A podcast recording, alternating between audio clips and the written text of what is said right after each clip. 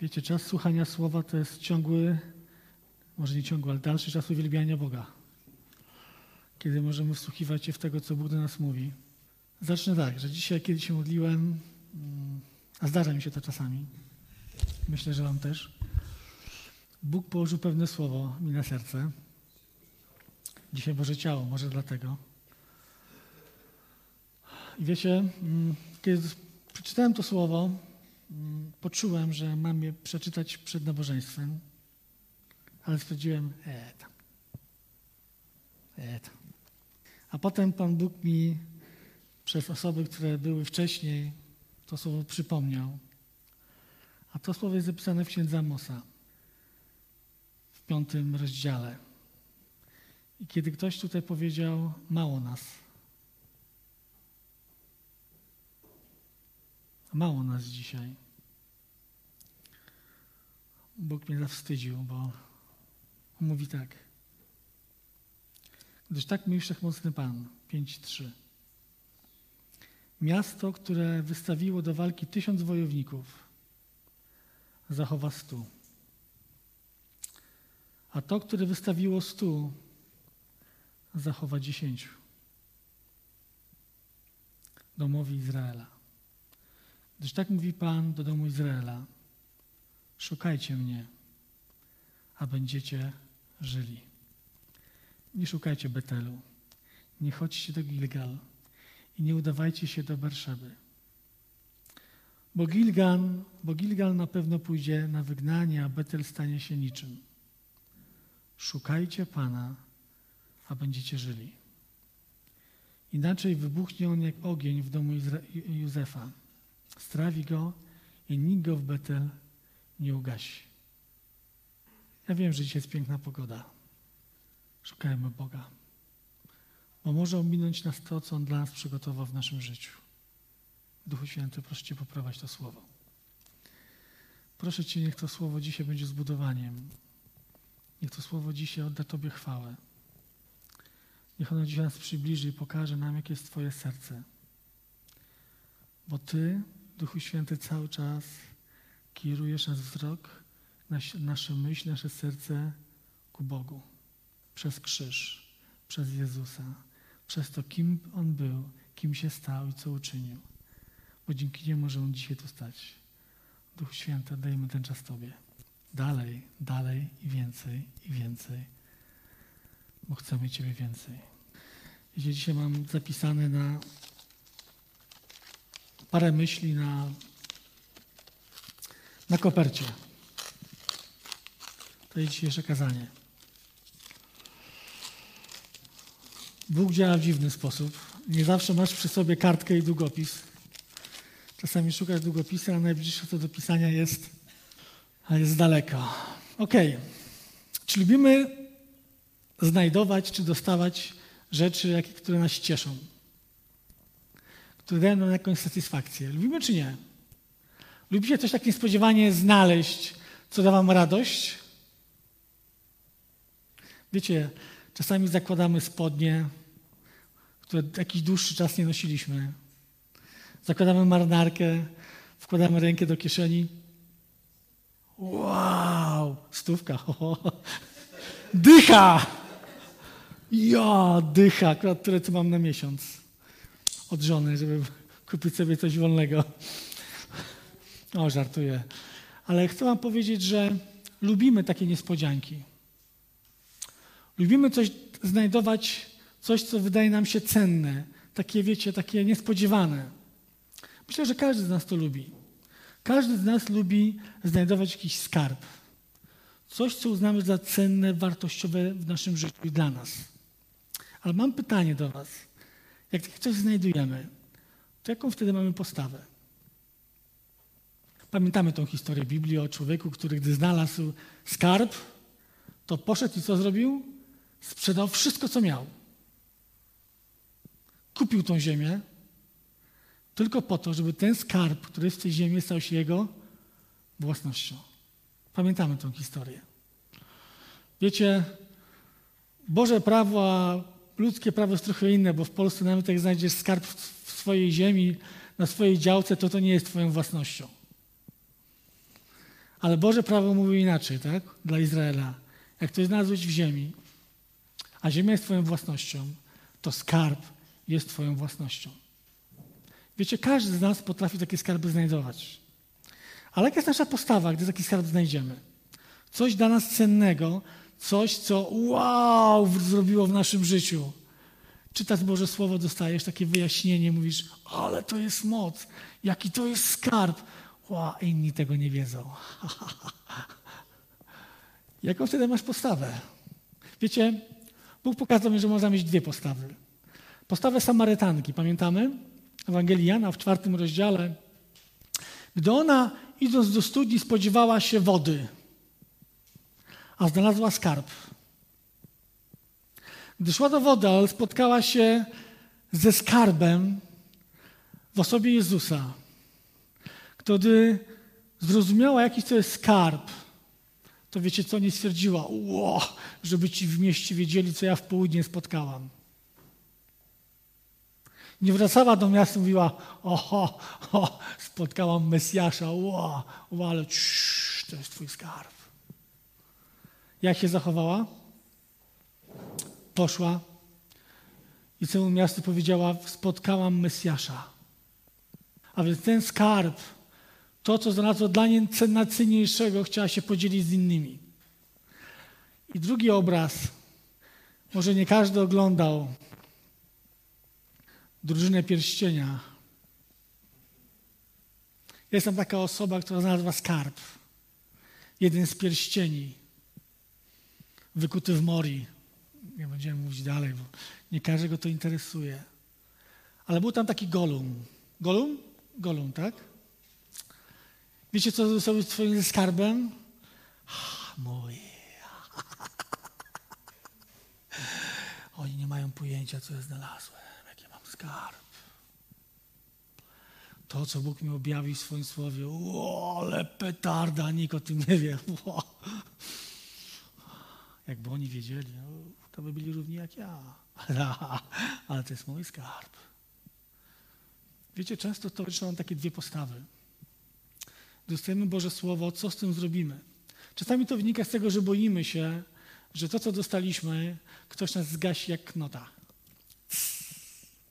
Chcesz podzielić, mówisz, wiesz co, Bóg działa w moim życiu, powiedział mi to i to.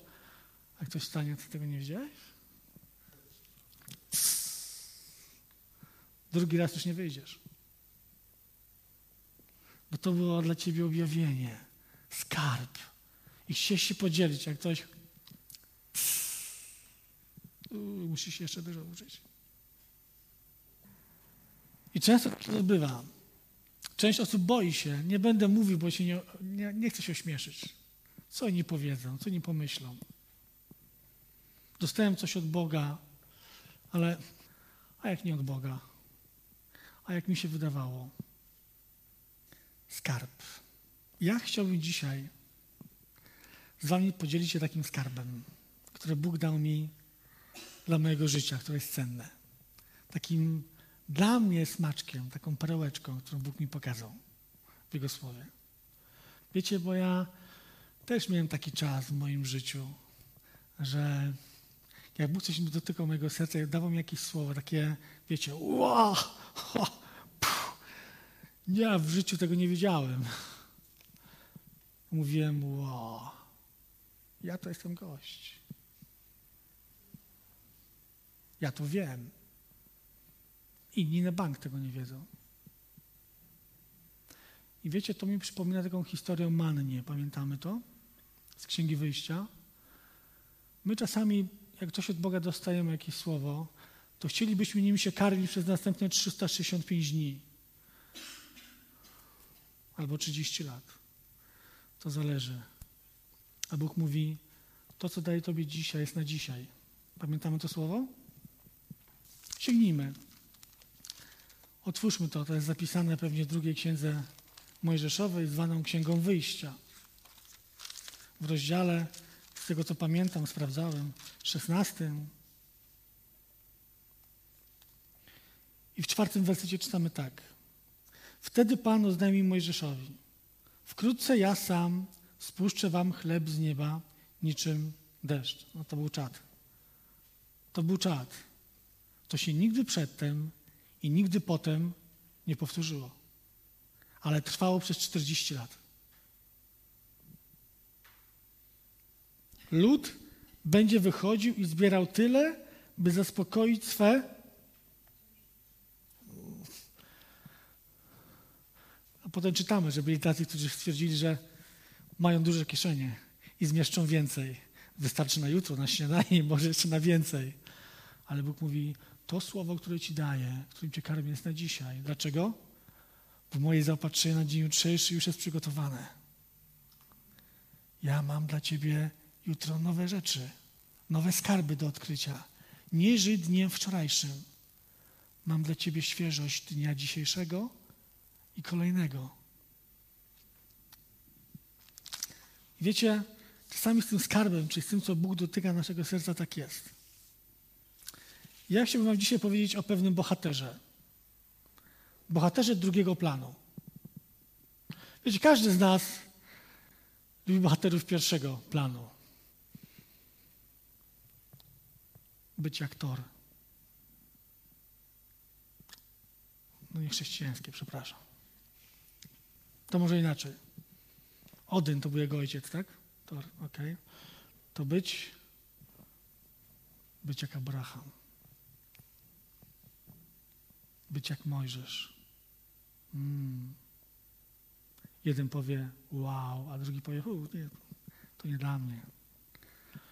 Nie dla mnie. Tyle mówicie o tu Mojżeszu ostatnimi czasy, ale to wiecie, to był jeden człowiek.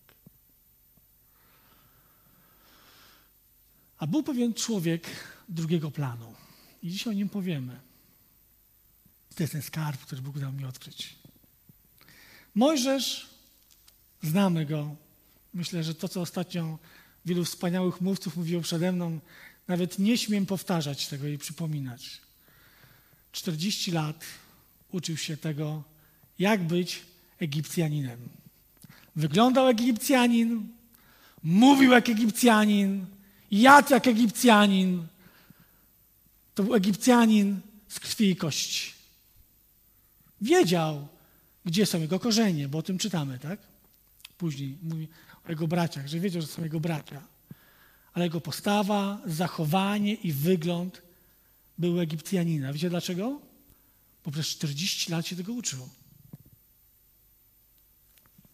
I potem po 40 latach musi uciekać i trafia na pustynię. Wiecie, ta historia uczy mi jednej rzeczy, że gdy Bóg ma dla nas swój plan, to posyła nas we właściwe miejsce. Pustynia. Wiecie, w Egipcie był dostatek. A tam, gdzie on poszedł, tak? Raczej nie. Tam były pustynie, trochę trawki i to wszystko.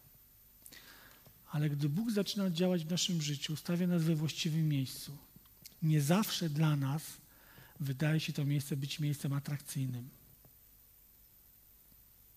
Pamiętajmy o tym. Ale on uciekł i wylądował przy studni. No, gdzie indziej miałby wylądować. Gdzieś trzeba pić. Więc doszedł do studni. I wiecie, to nie był przypadek, że akurat w tym czasie do tego miejsca przyszły pewne niewiasty ze swoimi trzodami, tak? z owcami, aby je napoić. Podobnie jak Samarytanka, która przychodziła w środku dnia, wtedy, kiedy było najbardziej gorąco, żeby nikt ją nie widział i nie oceniał i nie potępiał. Pamiętamy dlatego. Dlaczego, tak? Miała pięciu mężów, a ten, z którym żyła, nie był jej mężem. Więc żeby nikomu się nie narazić, żeby nikogo wzrok nie popatrzył na nią, przychodziła, jak na pewno nikogo nie będzie. Wiecie, jak był taki skwar jak dzisiaj, a tam było jeszcze bardziej gorąco, ona wiedziała, że o tej godzinie przy studni nie będzie nikogo. Pozdrawiam tych, którzy odpoczywają. I Mojżesz trafia do studni. Siada i raczej nie jest szczęśliwym człowiekiem. O czym też ostatnio mówiliśmy dość dużo. Na tym miejscu Duch Święty kładł to. I wiecie co? To, czym Bóg mnie dotknął, to to po pierwsze, że On ma dla nas zawsze swój plan, który dla nas czasami wydaje się być porażką. Bo to, że uciekł z Egiptu, wydawało się być porażką z ludzkiego punktu widzenia. Miejsce, w którego trafił, nie obfitowało w roślinność, nie było to teren żyzny, teren błogosławieństw, ale teren pustynny. Ale Bóg przyprowadził go tam po coś. I to jest, to jest coś, czym się chciałem podzielić. Bóg pokazał mi, po co przyprowadził Mojżesza na to miejsce. No nie chyba po to, żeby przez 40 lat pasł trzodę swojego teścia. Ale to zaraz. Z jakiego punktu widzenia? Zapytam was, po co Bóg przyprowadził Mojżesza do tego miejsca? Jak myślicie? Przez 40 lat swojego życia uczył się, jak być Egipcjaninem. Czego Bóg mógł, jak chciał go nauczyć przez kolejne 40 lat? Słyszę tam z sali pokory, pokory. Tak, potrzebuję więcej pokory, wiem.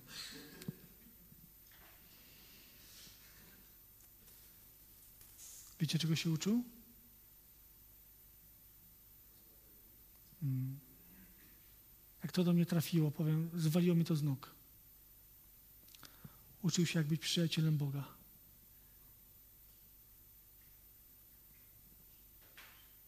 U, daleko zabrnąłeś. Przeczytajmy pewien fragment. Zapisany w tej księdze, opisujący tą historię. Księga Wyjścia, rozdział drugi. Drugi, drugi, rozdział drugi. Tak to było? Dwa, dwa. Rozdział drugi.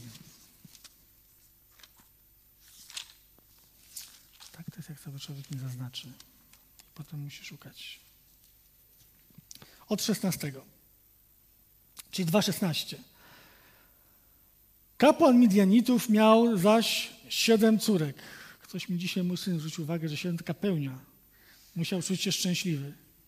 Chociaż biorąc pod uwagę jedną rzecz, że wtedy liczyli się mężczyźni, którzy pełnowali, to raczej mógł być szczęśliwy, aczkolwiek może nie w pełni do końca. Ale o tym też za chwilę powiemy. Ten kapłan Midianitów, to jest pierwsza bardzo ważna rzecz, miał zaś siedem córek. Pochodziły, przychodziły one do studni czerpały wodę, napełniały koryta i poiły swoje owce, czy owce swojego ojca właściwie. Kiedy, kiedy jednak ach, wzrok, zjawił się, zjawili się inni pasterze, odpędzali je. Tym razem Mojżesz wstał, przyszedł na pomoc kobietom i napoił ich owce.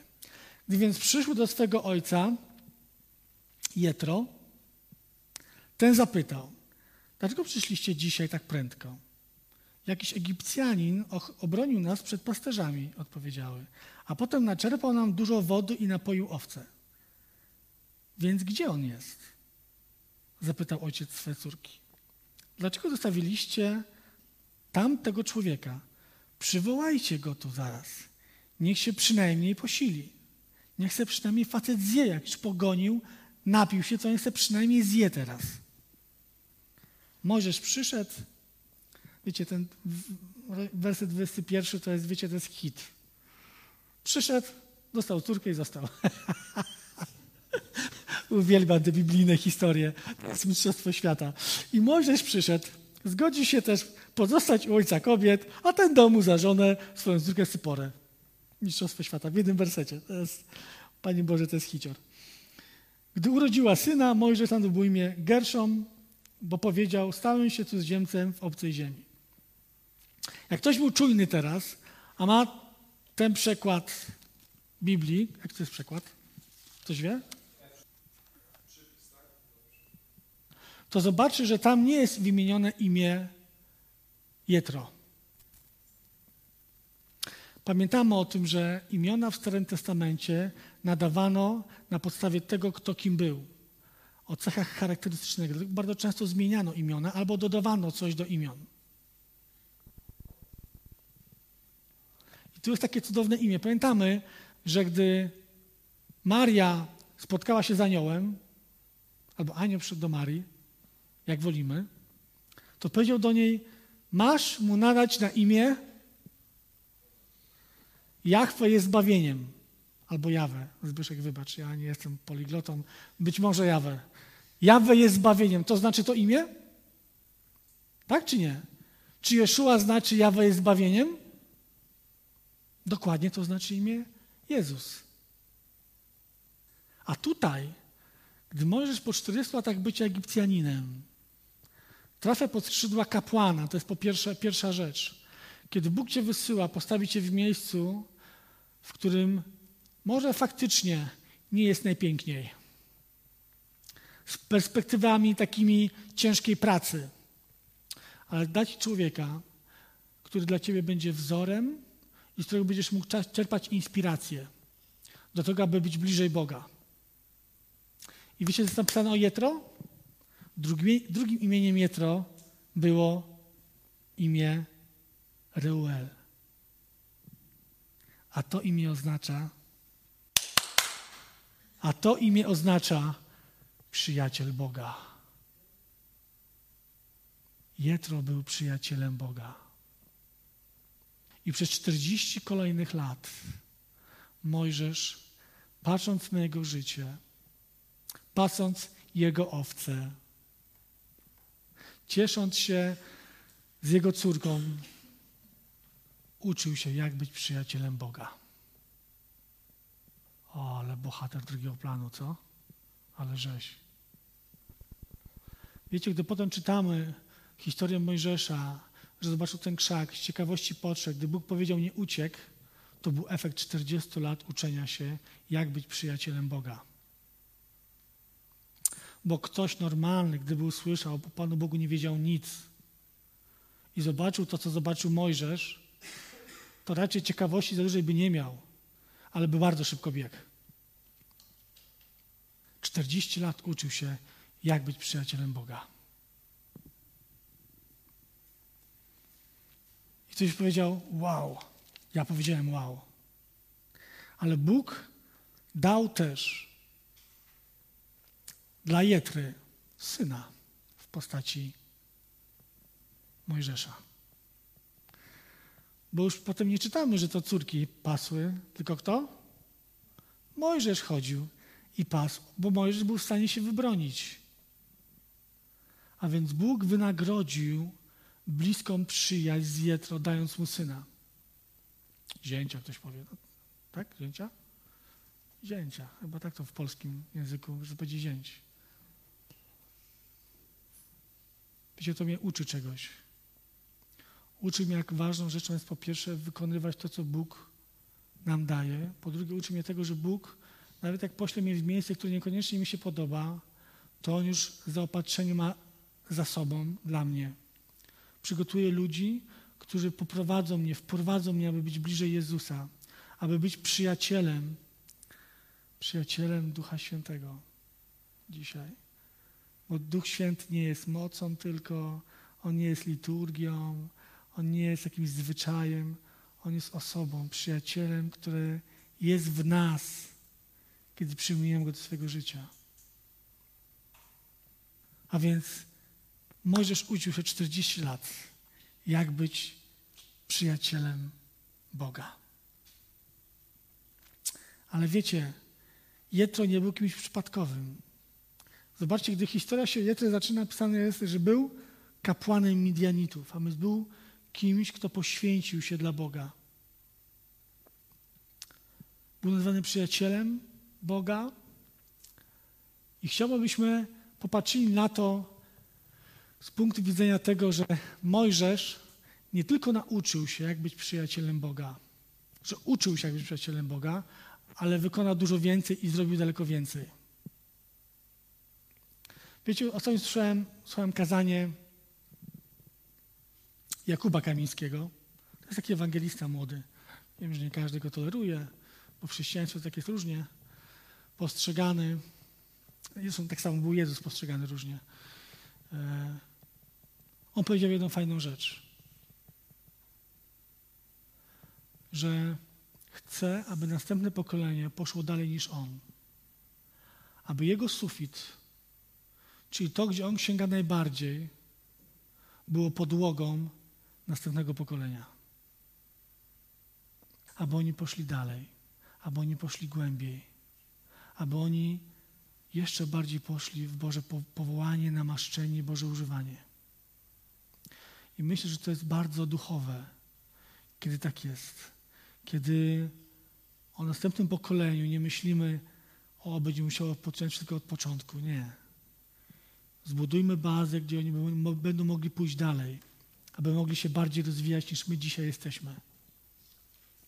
Aby Bóg mógł przez nich bardziej używać i jeszcze większe namaszczenie mogło być. Wiecie, o Jetrze nie ma zbyt dużo napisane. Bo czytałem potem jeszcze jedną historię.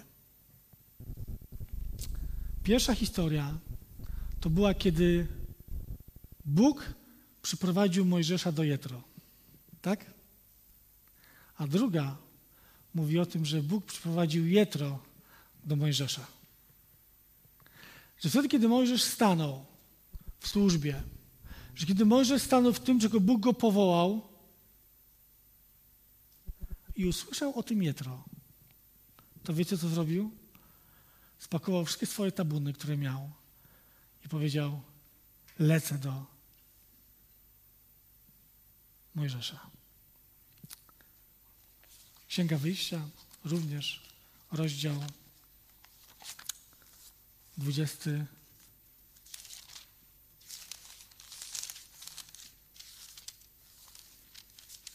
Nie 20, 18. 18. Od szóstego. A może od pierwszego. Kuba, nie masz pierwszego, sorry. Jetro, kapłan midiański, teść Mojżesza, o tym już wiemy, usłyszał o wszystkim, co Bóg uczynił dla Mojżesza i dla swego ludu Izraela. Usłyszał, że Pan wyprowadził Izrael z Egiptu. Na tę wieść Jetro, teść Mojżesza, wziął żonę Mojżesza Syporę, wcześniej odesłaną, oraz dwóch jego synów, tak? I potem dalej, i ruszył na spotkanie z Mojżeszem. Werset siódmy. Mojżesz wyszedł na spotkanie swego teścia. Jak to czytam, czytam, że Mojżesz wyszedł na spotkanie swego teścia, to tak wiecie, teść, teściowa, to tak się różnie wszystko w, w Polsce bywa różnie. Ale on go kochał, bo do niego wybiegł na jego spotkanie. Mojżesz wyszedł na spotkanie swego teścia, pokłonił się i ucałował go. Następnie jeden drugiego zaczął wypytywać o powodzenie. To nie byli Polacy. My, myślę, byśmy nie wypytywali o powodzenie. Jak u ciebie? U, słabo. Rok temu było lepiej. I tak weszli do namiotu. Wiecie, gdy Bóg wysłał po raz pierwszy Mojżesza do Jetro, to chciał go nauczyć, jak być przyjacielem. A drugi raz, kiedy Bóg wysyła tym razem Jetro do Mojżesza, to wysyła go po to, aby mu pomóc w jego służbie. Aby dać mu rozwiązanie czegoś, z czym sobie Mojżesz nie radził. Mojżesz sobie z czymś nie radził? Hmm? Mojżesz był mężem Bożym, ale miał jedną przypadłość. I ja to to zauważył. W pierwszym dniu, właściwie na drugi dzień, bo pierwszy dzień przybył, pocieszyli się do do namiotu, zrobili ucztę.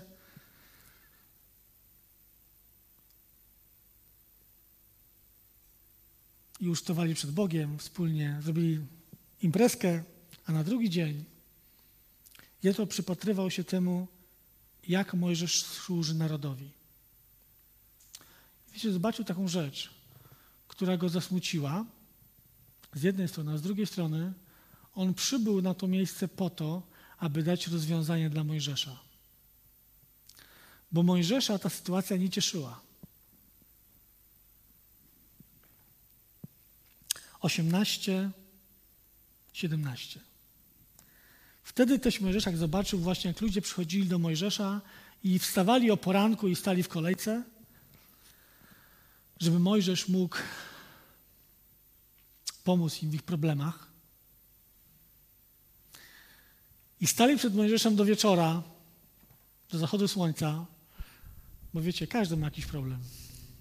A to uwiera, a to mąż nakrzyczał, a to owca się zgubiła. Każdy ma jakiś problem. On zobaczył, że to zabiera cały jego czas, całą jego siłę i energię. I powiedział coś takiego. Wtedy zaś Mojżesz, wtedy teść Mojżesza wyraził takie zdanie. Ło, odważny gość. Nie robisz tego w najwłaściwszy sposób. Kochamy takie rzeczy, nie? Strasznie męczysz i siebie, i ten lud, któremu przewodzisz. Podjąłeś się rzeczy zbyt trudnej dla siebie. Nie będziesz w stanie podołać jej sam. Posłuchaj teraz mojej rady. Skończymy na razie na tym. Wiecie, czasami mamy dobre pomysły i myślimy, że dobre pomysły to wszystko. Ale teść Jetro, on wiedział, jak być Bożym przyjacielem. I wiedział, że każdy nasz pomysł musi być zweryfikowany. Wiecie czym? Czy jest pomysłem od Niego? Czy to jest mój pomysł? Czy to jest pomysł od Boga? I powiedział tak do niego: Posłuchaj teraz mojej rady i niech Bóg będzie z tobą. Posłuchaj mojej rady, ale to ty podejmujesz, Mojżeszu, decyzję. Niech Bóg to w twoim sercu potwierdzi albo nie. Otóż ty sam, ze względu na lud, pozostaj blisko Boga. Również ty sam przemawiaj, przedstawiaj Bogu ich sprawy. Wdrażaj ich potem w ustawy i prawa i ucz ich, w jaki sposób mają żyć i postępować. A więc, Mojżeszu, skup się na tym, aby trwać przy Bogu z tego swojego serca. To, co robisz, to, co daje Ci energię i siłę, do czego Bóg Cię powołał. Ale upatrz sobie też wśród ludzi, ludzi zdolnych, bogobojnych, godnych zaufania, brzydzących się niegodziwym zyskiem i tych ustanów nad ludem jako przełożonych tysięcy, setek, pięćdziesiątek i dziesiątek. Niech oni sądzą lud w sposób stały. A gdy pojawi się jakaś ważna sprawa, niech z nią przychodzą do Ciebie. W każdej pomniejszej niech rozstrzygają sami. W ten sposób ulżysz sobie i pozwól im nieść odpowiedzialność wraz z Tobą. O, ale Duch Święty to załatwił. Sztos. Tak się rodzi Kościół. Kiedy Duch Święty stąpił na każdego, to złożył odpowiedzialność, bo nie dał jednemu wszystkich darów, ale dary rozłożył pomiędzy wszystkich, żeby każdy mógł sobie usługiwać.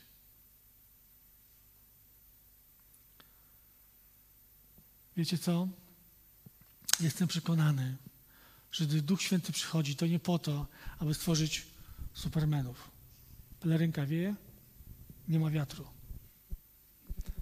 Da jednemu wszystko, ale wszyscy inni patrzyli i mówili, wow, co za gość.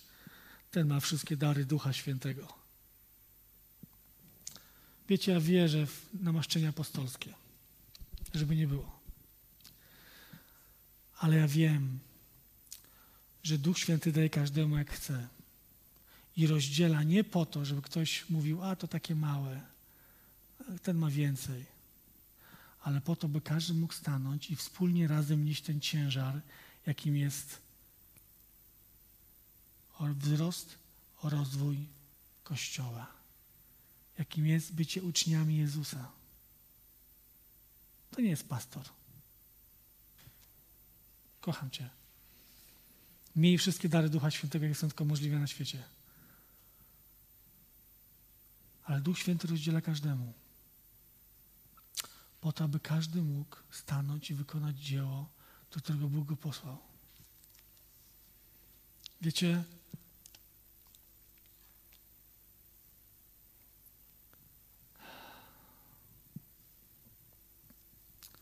ta historia uczy mnie tego, że Bóg zawsze zatroszczy się o nas, jak zdecydujemy się na to, aby wykonać Jego plan. I nawet jak będziemy robić coś, co będzie nas męczyć, przynośmy to przed Boga. Zobaczcie, jak poczytamy tą historię z piątej księdze Mojżeszowej, może przeczytamy. Pamiętacie, tak? Jetro przyszedł, powiedział Mojżeszowi, Mojżesz zrobił i mu ulżyło. Zeszło ciśnienie z Mojżesza. A w powtórzonego prawa w pierwszym rozdziale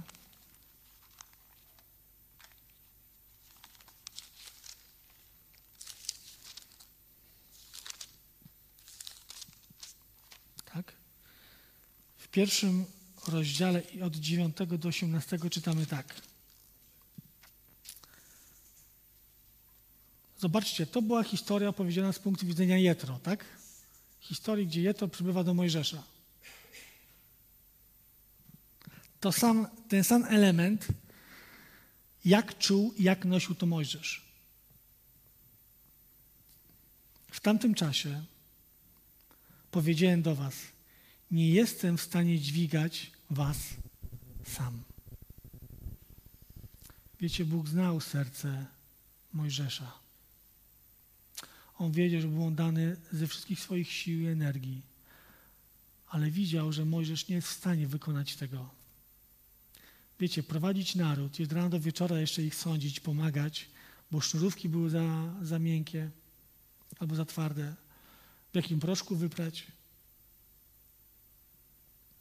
Wiecie, czasem przechodzimy z różnymi problemami. Nie jestem sam w stanie dźwigać was sam.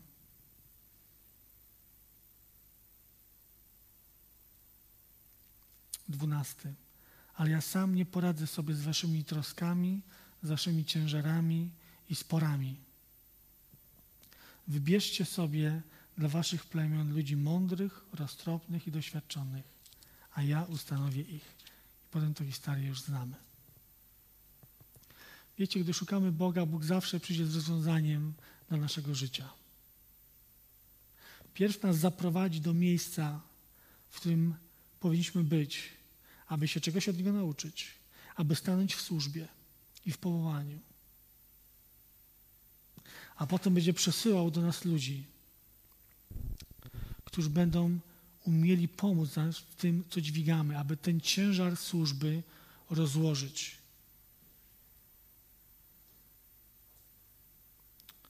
To było dla mnie objawienie, że Bóg dał Jetro, aby był jego przyjacielem, aby wskazał, stał się jego przyjacielem. Bo jedna ważna rzecz, poczytajcie sobie też o tym, że Mojżesz zaprosił go do namiotu.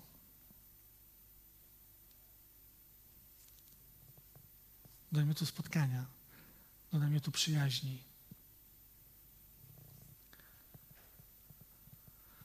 Bóg troszczy się o nas bardziej niż my myślimy o tym. Nigdy nie wyśle nam nigdzie tam. Nigdzie, nigdy nie wyśle nas tam, gdzie będziemy usychać z tęsknoty, z pragnienia oddalenia, w samotności. Jeżeli jesteś w takim miejscu, chcę Ci powiedzieć, to mi jesteś w miejscu, w którym nie powinieneś być. Bo Bóg wysyła nas do miejsca zaopatrzenia. Nie znaczy, że to miejsce będzie nam się podobać, ale to jest miejsce, które jest odpowiedzią na potrzeby naszego serca. Mojżesz chciał poczuć się być Izraelitą i zabił Egipcjanina. A Bóg chciał się go nauczyć aby on się nauczył być przyjacielem Jego. Patrzył na teścia, pasł jego trzodę i mówił, jak on się modli, jak on Boga chwali, jaki on ma zapał i energię. I gdy Mojżesz stanął, Bóg posłał go dalej i powiedział do Mojżesza, posłuchaj go, bo to, co ci mówi, to jest dobra rzecz. I odciążył go. Mojżesz pragnął uwolnienia przed Bogiem, a Bóg to mu dał. I Bóg zawsze w takim naszym życiu będzie tak czynił. Kiedy będziemy Go stanowić jako tego, który jest odpowiedzią na nasze problemy, to On nigdy nie zawiedzie. Jak staniesz w służbie, nie bój się tego, że coś cię przerasta. To macie przerastać. Bo gdyby to miało cię nie przerastać, to byś to robił ze własnej siły. A wtedy komu oddasz chwałę? Dałem radę, ale ze mnie gość. Dopiero wtedy objawia się chwała, kiedy mówisz, ja nie dam rady. Słuchaliśmy o tym, ile razy Mojżesz mówił, nie ja, daj spokój. Do mnie mówisz. Może ktoś jest obok mnie. Nie. Jeżeli Bóg cię gdzieś posyła, zaufaj Mu. Nawet że to jest miejsce, które ci się nie podoba, On cię zaopatrzy we wszystko. Jak staniesz w służbie i będziesz czuł ciężar, wołaj do Niego, On wyśle swoją odpowiedź. Wiecie, nam się często, może inaczej, ja mam problem z dzieleniem się. Mój skarb. o. A Bóg mówi, nie po to ci daję, aby to na drugi dzień ześmierdło w twoim pokoju. Ja dam Ci codziennie świeże powiew mego Ducha Świętego. Wiecie, to gdy mówiłem to ostatnio na spotkaniu niedzielnym, uwielbieniowym. Jak ktoś nie chodzi, żałujcie.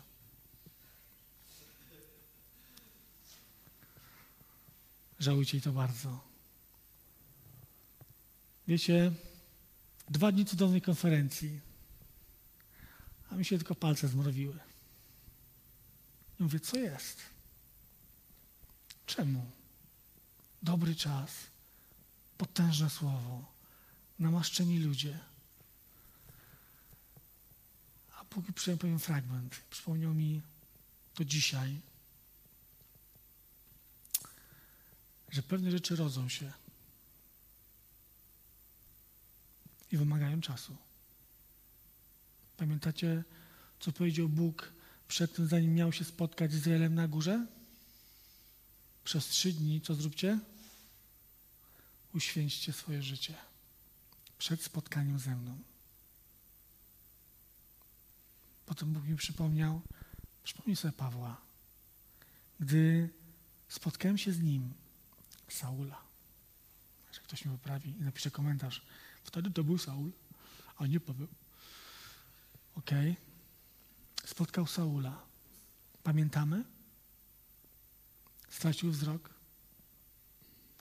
i przez trzy dni pościł, nic nie jadł, nic nie pił. Ktoś powie, bohater wiary, ale on szukał odpowiedzi.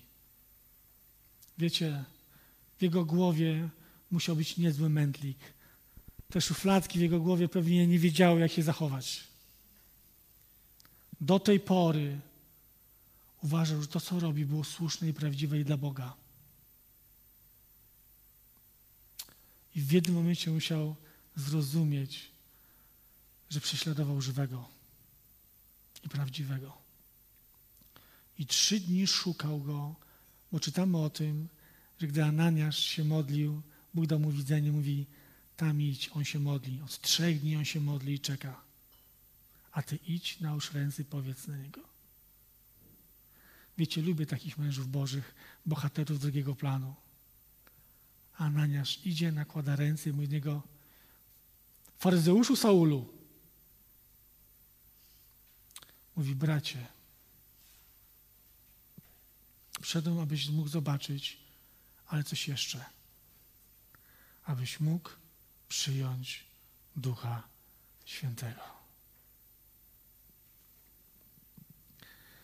Myślę, że teraz jest czas na to, aby oczekiwać na to, co Duch Święty ma dla nas, dla każdego z nas. Ja wierzę w Boże powołanie i namaszczenie. Ja wierzę w to, że gdy Bóg wysyła, to zaopatruje.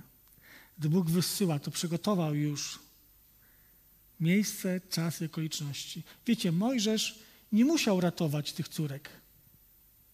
On był Egipcjaninem. Co się będzie mieszał w jakieś tam tych tubylców sprawy? A niech się zarżną, pooglądam. Może będzie fajnie. Dzisiaj mówiliśmy o tym, oglądaliśmy, jak faceci lubią takie walki. Ale zobaczcie, że jego serce było inne.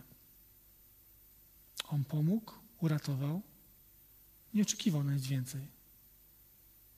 Ale Jetro miał jeszcze jedną fajną cechę na koniec. Ta cecha nazywa się rozpoznanie Bożego namaszczenia. Rozpoznanie Bożego człowieka. Bo kiedy usłyszał o tym, że ktoś pomógł, to wiecie, o, ale mieliście szczęście, no. Przydałoby się takich kilku, bo wiecie, wtedy pomogliby, nie? Jakby takich kilku było, albo jakaś straż miejska, albo policja, to, by było tak, to byłoby bezpieczniej. Nie, wiecie, on, a gdzie on jest? Czemu nie jest z wami? Czemu go tu nie ma?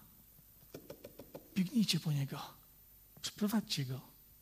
I potem ten cudowny werset. Został żona.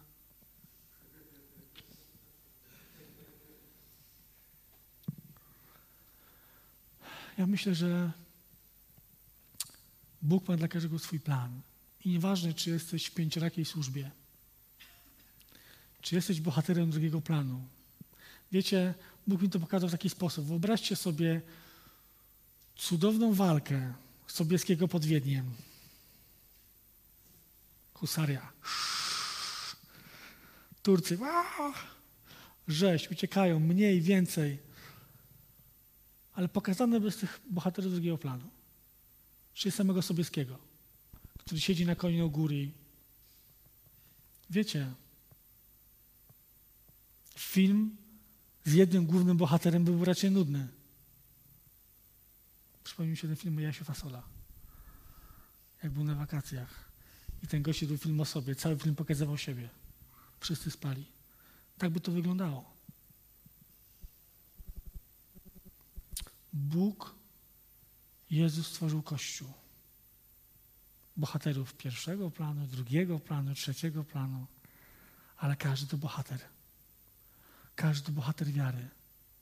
Nieważne w jakiej swojej służbie, ważne, żeby wykonał to, co Bóg ma dla niego, bo to będzie tą częścią Bożego planu, wykonania tego, co Bóg ma dla nas w tym mieście. Ja w to wierzę. Że przychodzi czas przebudzenia nas, abyśmy stanęli i wykonali. Smutno mi, że dzisiaj nas tak mało. Ja przez wiele lat mojego życia wybierałem piłkę. czwartek mieliśmy akurat zawsze w czwartek, Panie Boże. Zawsze granie było w czwartek. Nie we wtorek i nie w środę. Nie w piątek, w czwartek.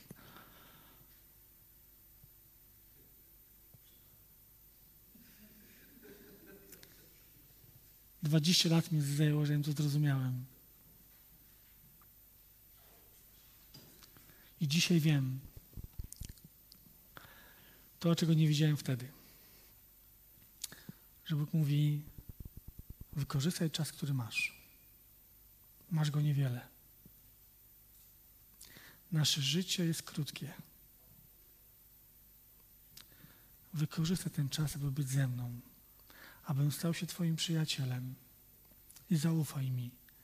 Jeżeli Cię poślę, Cię zaopatrzę. Zaufaj mi, bo ja wiem, co czynię. Bądź moim bohaterem. List do Hebrajczyków mówi o bohaterach wiary. Bądź moim bohaterem wiary. Poproszę grupę. Pomodlimy się teraz. Poprosimy Boga o to, abyśmy stali się bohaterami. Chcesz być bohaterem wiary? Chcesz być tym, który stanie u kresu swojego życia i powie: Dobry bój bojowałem. Uaa! Nie bądź tym, który powie: Zmarnowałem swoje życie. Bądź tym, który powie, tak jak powiedział Jezus: Ojcze, oddaję Ci chwałę, wykonując Twoje dzieło, które mi poleciłeś.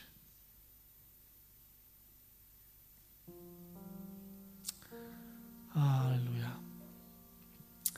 Ojcze, prosimy Cię o to. Ty znasz nasze serca. Ty wiesz, czym się zajmujemy. Znasz nasze pragnienia, nasze cele, nasze dążenia. Tak naprawdę wiesz nas wszystko. Ja dziękuję Ci za to, że Ty wiesz o mnie wszystko, bo Ci tego wszystkiego nie muszę opowiadać. Mogę przed Tobą stanąć i powiedzieć, znasz mnie. Każde, każdą szarość mego życia, każdy cień, każdy brudny zakamarek. I Ty pragniesz i chcesz przyjść do mnie, aby mnie oczyścić, obmyć, uświęcić i postawić mnie jako naczynie szlachetne i poświęcone i użyteczne w Twoich rękach. Abym mógł być Twoim. Abym mógł wypełnić Twoją wolę na ziemi, w swoim życiu i poprzez swoje życie. Panie, proszę Cię o każdego i każdą osobę, o każdą kobietę i każdego mężczyznę, w którego sercu jest to pragnienie, by być użytecznym dla Ciebie. Panie, byś pokazał, abyś objawił, abyś dał tą świeżą, codzienną mannę, aby mógł zobaczyć, Panie, Ciebie w codzienności swojego życia. Twoją opiekę, troskę, Twoją chwałę, Twoją miłość i Twoje miłosierdzie, bez którego by nas tu nie było. Panie, proszę Cię, powołaj wśród nas tych, którzy staną, aby w Twoim imieniu wykonywać Twoje dzieło. Bo ja wiem, że Ty nas wysyłasz i posyłasz. Że dałeś nam Ducha Świętego nie po to, abyśmy wspominali przez kolejne 40 lat chrzest, ale żebyśmy ten świeży powiew i ogień mogli czuć każdego dnia w naszym życiu. Z chwały, z chwałę. Coraz bliżej Ciebie. Aby móc u kresu dni, czasu, który nam dałeś, powiedzieć Panie, dziękuję Ci za to, że mnie użyłeś. Bez Ciebie byłoby to niemożliwe. Duchu Święty, proszę Cię, dotykaj się serc naszych. Dotykaj się i prowadź, abyśmy stanęli w tym, do czego nas powołujesz. Abyśmy nie patrzyli na okoliczności, ale abyśmy umieli znaleźć Ciebie i tych, którzy Ciebie szukają. Abyśmy patrząc na ich życie, umieli czerpać nie to, co złe, ale to, co dobre, aby być bliżej Ciebie, bliżej Jezusa, aby Duch Święty był naszym przyjacielem. Dziękuję Ci za każde serce, które dzisiaj podejmie tą decyzję. Dziękuję Ci, Ojcze, że Ty honorujesz każdą decyzję. Że Ty honorujesz tych, którzy powiedzą dzisiaj Tobie tak, ja chcę. Bo gdy my zrobimy krok, to Ty zrobisz w naszą stronę dwa kolejne. Bo Ty czekasz, Panie, na naszą decyzję. Nasze tak, nasze przyjdź, nasze proszę jest dla Ciebie kluczem, aby przyjść i zrobić cudowną rzecz. Dziękuję Ci za to. Ojcze Niebieski, niech to będzie dana chwała i cześć. Dotykaj nas i prowadź. Dotykaj nas i prowadź. tak jak prowadziłeś Mojżesza, prowadź nas. Abyśmy mogli być tam, gdzie jesteś Ty. Abyśmy mogli stanąć i spojrzeć w Twoją twarz i powiedzieć: Marzyłem o tym całe życie. Całe życie chciałem spojrzeć w Twoją twarz. O.